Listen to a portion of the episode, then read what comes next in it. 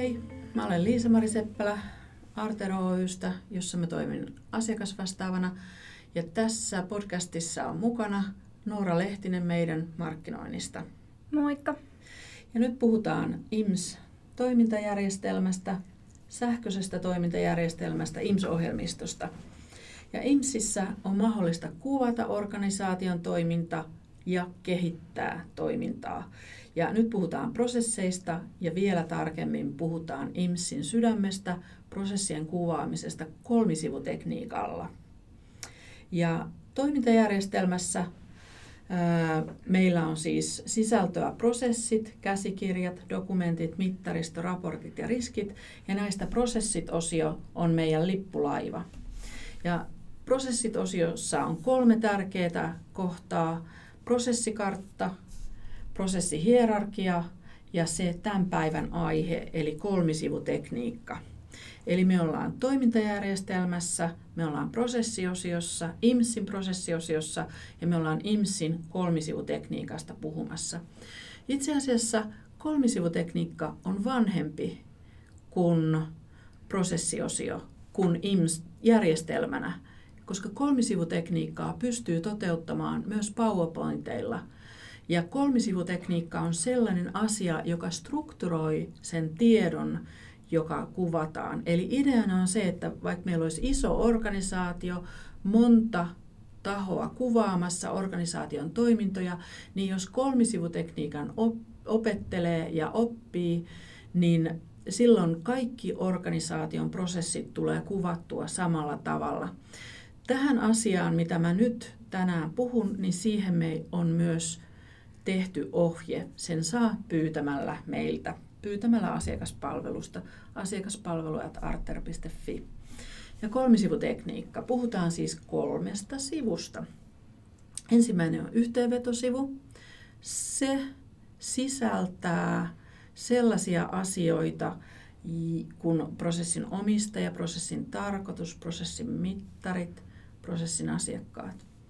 Ja sitten on prosessikaavio, jolla kuvataan vaiheena tekeminen alku, loppu ja sitten vielä vaiheiden kuvaustaulukko, jossa kuvataan vastuut, keskeiset toimenpiteet, ohjaava tieto, syntyvä ja jäljitettävä tieto. Tässä lyhyesti käydään kohta tarkemmin läpi, mutta tässä lyhyesti nämä kolme sivua. Mitkä on sitten periaatteet, jotka ohjaa tätä kolmisivutekniikkaa?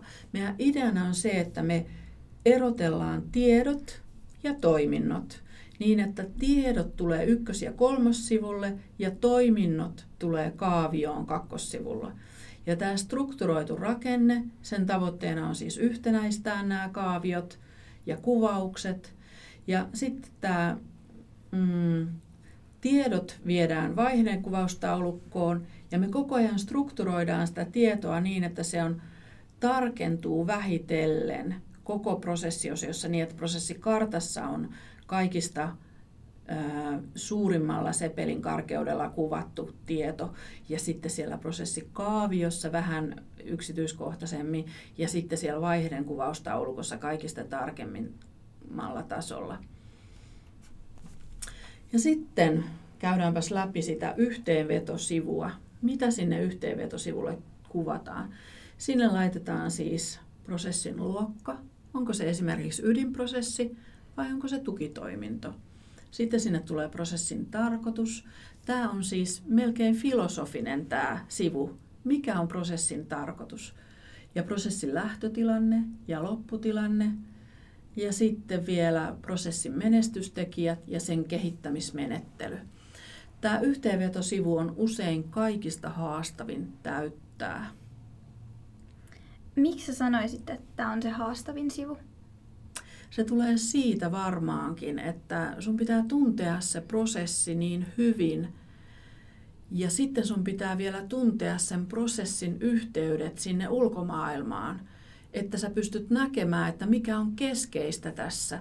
Jos sä kuvaat omaa prosessia ja sä tiedät sen läpikotasin, niin sun on vaikeaa ehkä nähdä sellaisia asioita, että miten se liittyy siihen kokonaisuuteen ja en tiedä. Tai sitten on myös mahdollista, että se on vaan mulle kaikista vaikein. ulkopuolisena ehkä myös vaikein, jos kouluttaa, niin sitten nähdä ne. Mä oon huomannut, että se on usein kaikista vaikein. Tähän ehkä ei ole ihan täydellistä vastausta. Hyvä kysymys. Sitten tämä prosessikaavio.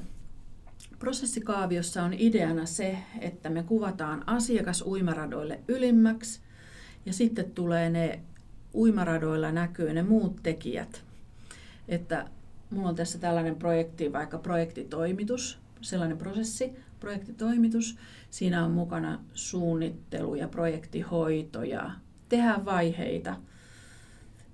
Tuotanto on uimaradalla ja tuotanto valmistaa ja kokoaa tilauksen ja tuotanto lähettää tilauksen.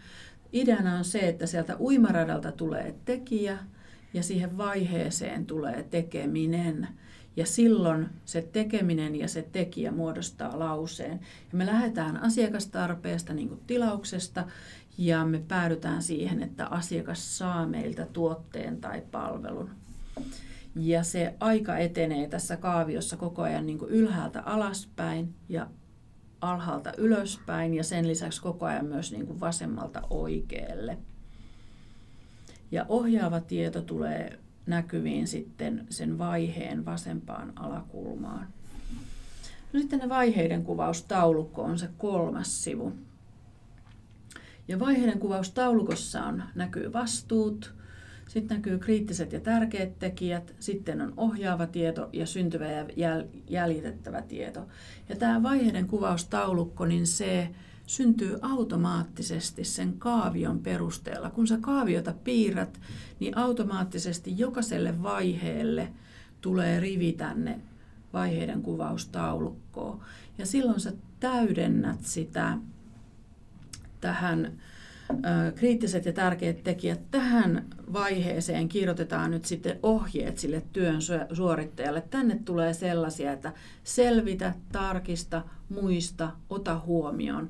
Tämä usein kirjoitetaan käskymuodossa, koska tarkennetaan sitä työn tekemistä ja sanotaan, että käytä hyväksesi ja laadi ja pyydä ja käskytetään. Niinkö? No, sitten toi menetelmät ja ohjeet ja mallit, ne on usein dokumenttilinkkejä. Ja syntyvä ja jäljitettävä tieto, ne on taas usein mittarilinkkejä. Mainitsit tuossa, että ne vaiheet tulee automaattisesti sieltä prosessikaaviosta. Mm. Niin kuinka monta vaihetta yleensä olisi hyvä olla prosessissa? Joo, se menee niin, että olisi hyvä, jos se yksi prosessi näkyisi yhdellä näytöllä – ja tämä, tässä on sellainen asia, että aiemmin kun kuvattiin paperilla asioita, kun ei ollut mahdollista prosessihierarkiaa piirtää sähköisenä, niin nyt kun se sähköinen prosessihierarkia tekee sen, että kannattaa jaotella ne prosessit niin, että yksi, yksi prosessi mahtuu yhdelle näytölle – koska se prosessihierarkia on meidän tukena, niin silloin ehkä sellainen määrä, mitä se voisi olla 10, 12, jotain sellaista, niin että siitä saisi kokonaisuudesta yhdellä, yhdellä näkymällä selvyyden. Mutta kuten taas sanottua, niin ihan selkeätä ohjetta on vaikea sanoa. Mutta että jos näkyisi yhdellä kertaa, niin hyvä. Ja sitten voi käyttää prosessilinkkejä. Että jos näyttää siltä, että tulee liikaa vaiheita, niin sitten jakaa sitä prosessia ja käyttää prosessilinkkejä. Se on sellainen kalan silmäksi sanottu kaaviossa oleva kuvio. Aivan. No sitten tämä tarkkuustasot. Eli nyt tämä kolmisivutekniikka ja se koko IMSin ää, prosessipuu tekee sen, että meidän on mahdollista koko ajan tarkentaa sitä. Ja se taas riippuu siitä, että kenelle se prosessi, ää, kenelle sitä prosessiosiota näytetään. Että johdolle usein näytetään sitä prosessikarttaa, ja sitten taas, jos sä oot siinä prosessissa työntekijänä, vaikka jossain välinehuollossa, ja sä katot, että miten, miten tämä setti puhdistetaan ja laitetaan autoklaaviin, niin silloin sä oot tässä ihan lehtitasolla siitä prosessikaaviota käyttämässä. Ja silloin me koko ajan tarkennetaan tietoa niin, että kaaviossa on karkein taso, kriittiset ja tärkeät tekijät siellä vaiheiden kuvaustaulukossa kolmannella sivulla, siinä on seuraavaksi tär- karkein taso, ja linkit asiakirjoihin. Siellä on kaikista yksityiskohtaisin tieto.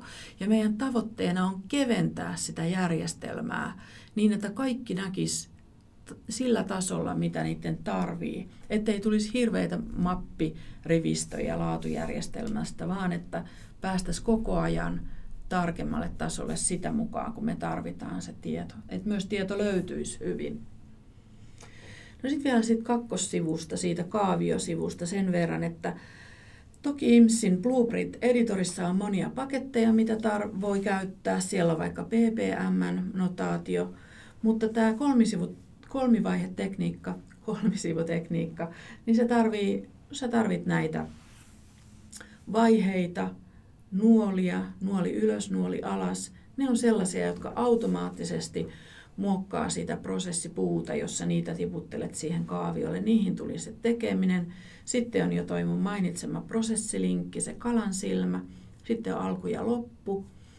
Ja joskus me laitetaan myös ne asiakirjat. Jos vaikka asiakas saa meiltä jotain tietoa, niin me käytetään myös sitä asiakirjalinkkiä. Sitten on ehto, kyllä tai ei, ja sitten on uimarata.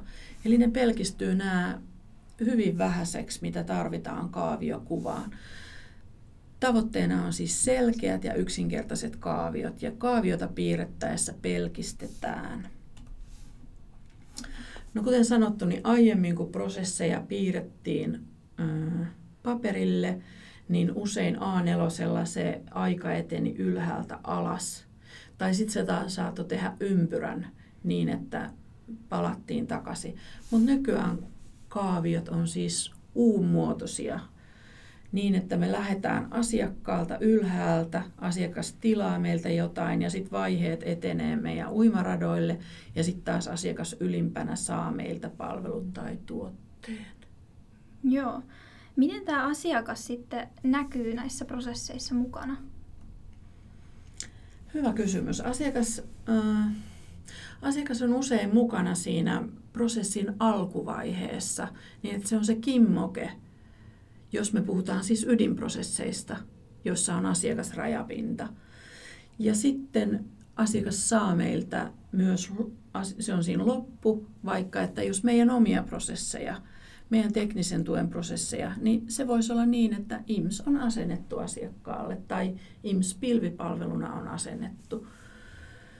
Ja sitten jos asiakas saa meiltä vaikka laskun tai se saa meiltä sopimuksen, niin se voidaan liittää sinne. Ja sitten jos asiakas osallistuu siihen meidän prosessiin, jos se on vaikka mukana koulutuksessa, niin sitten myös se asiakkaan tekeminen usein vaikka sotealalla, sotealan prosesseissa, niin se asiakas pidetään tiukasti mukana siinä prosessikaaviossa myös. Sitten kaikki ne asiakirjalinkit, että mitä asiakirjoja se asiakas meiltä saa, niin ne linkit on sitten mukana siinä vaiheella ja ne näkyy siinä prosessikaaviossa, ne näkyy vasemmassa alakulmassa siinä vaiheella. Mutta sitten on myös niinkin, että myös kolmannet osapuolet, ei pelkästään asiakkaat, myös meidän yhteistyökumppanit, niin ne näkyy siellä vaiheilla kanssa. Ja me voidaan piirtää meidän vaikka alihankkijoille oma uimarata.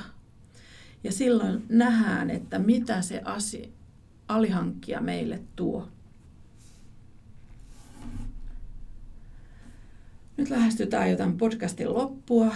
Mietitään sitä, että miten tämä prosessikaavio nivoo nämä asiat IMSissä yhteen. Tulee raporttipohjat, ne voidaan linkittää sinne kaaviolle. Tulee mittarit, jotka linkitetään kaaviolle. Mittarit linkitetään sinne kolmannen sivun mm, syntyvä ja jäljitettävä tietovaiheeseen. Ja käsikirjat voidaan linkittää, dokumentit linkitetään. Dokumentit linkitetään sitten taas kolmannen sivun ohjaava tietovaiheeseen. Ja sitten on vielä, mittarit tulee näkyviin muuten myös siinä ensimmäisellä sivulla, siinä yhteenvetosivulla. Ja sitten tota, voidaan tehdä myös linkkejä muihin prosesseihin, niin kuin mä sanoinkin. Ja sitten oli vielä ne prosessilinkit. No sitten kun meidän on tarkoitus yhtenäistää niitä meidän kaavioita, niin yksi tärkeä tekijä, miten me yhtenäistetään isonkin organisaation vaiheet on meidän värimaailma. Tehdään prosessipohjia, jossa värimaailma on valmiiksi näillä symboleilla jo valittuja uimaradoille. Me voidaan valita ne ihan niin kuin värikoodeina, eikö niin? Markkinoinnissahan tyypillisesti tehdään just sellaista, eikö niin, että yhtenäistetään sitä ilmettä. Kyllä. Mm.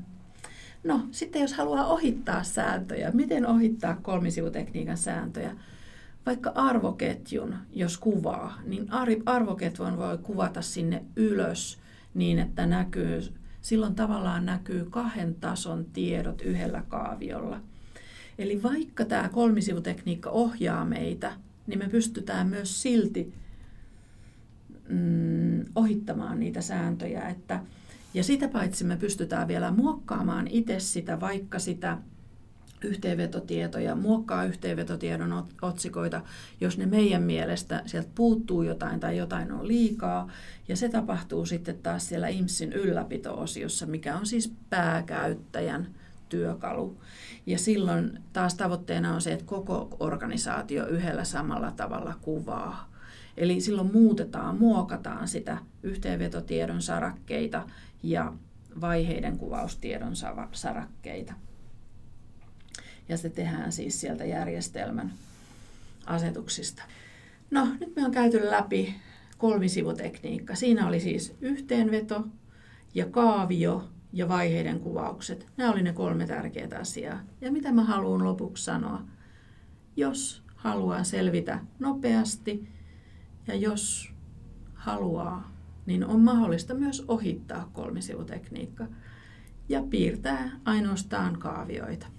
Ja sillä lailla pääsee nopeammin liikkeelle ja sitten voi vaikka myöhemmin huomata, että kas, se kolmisivutekniikka olikin hyvä juttu.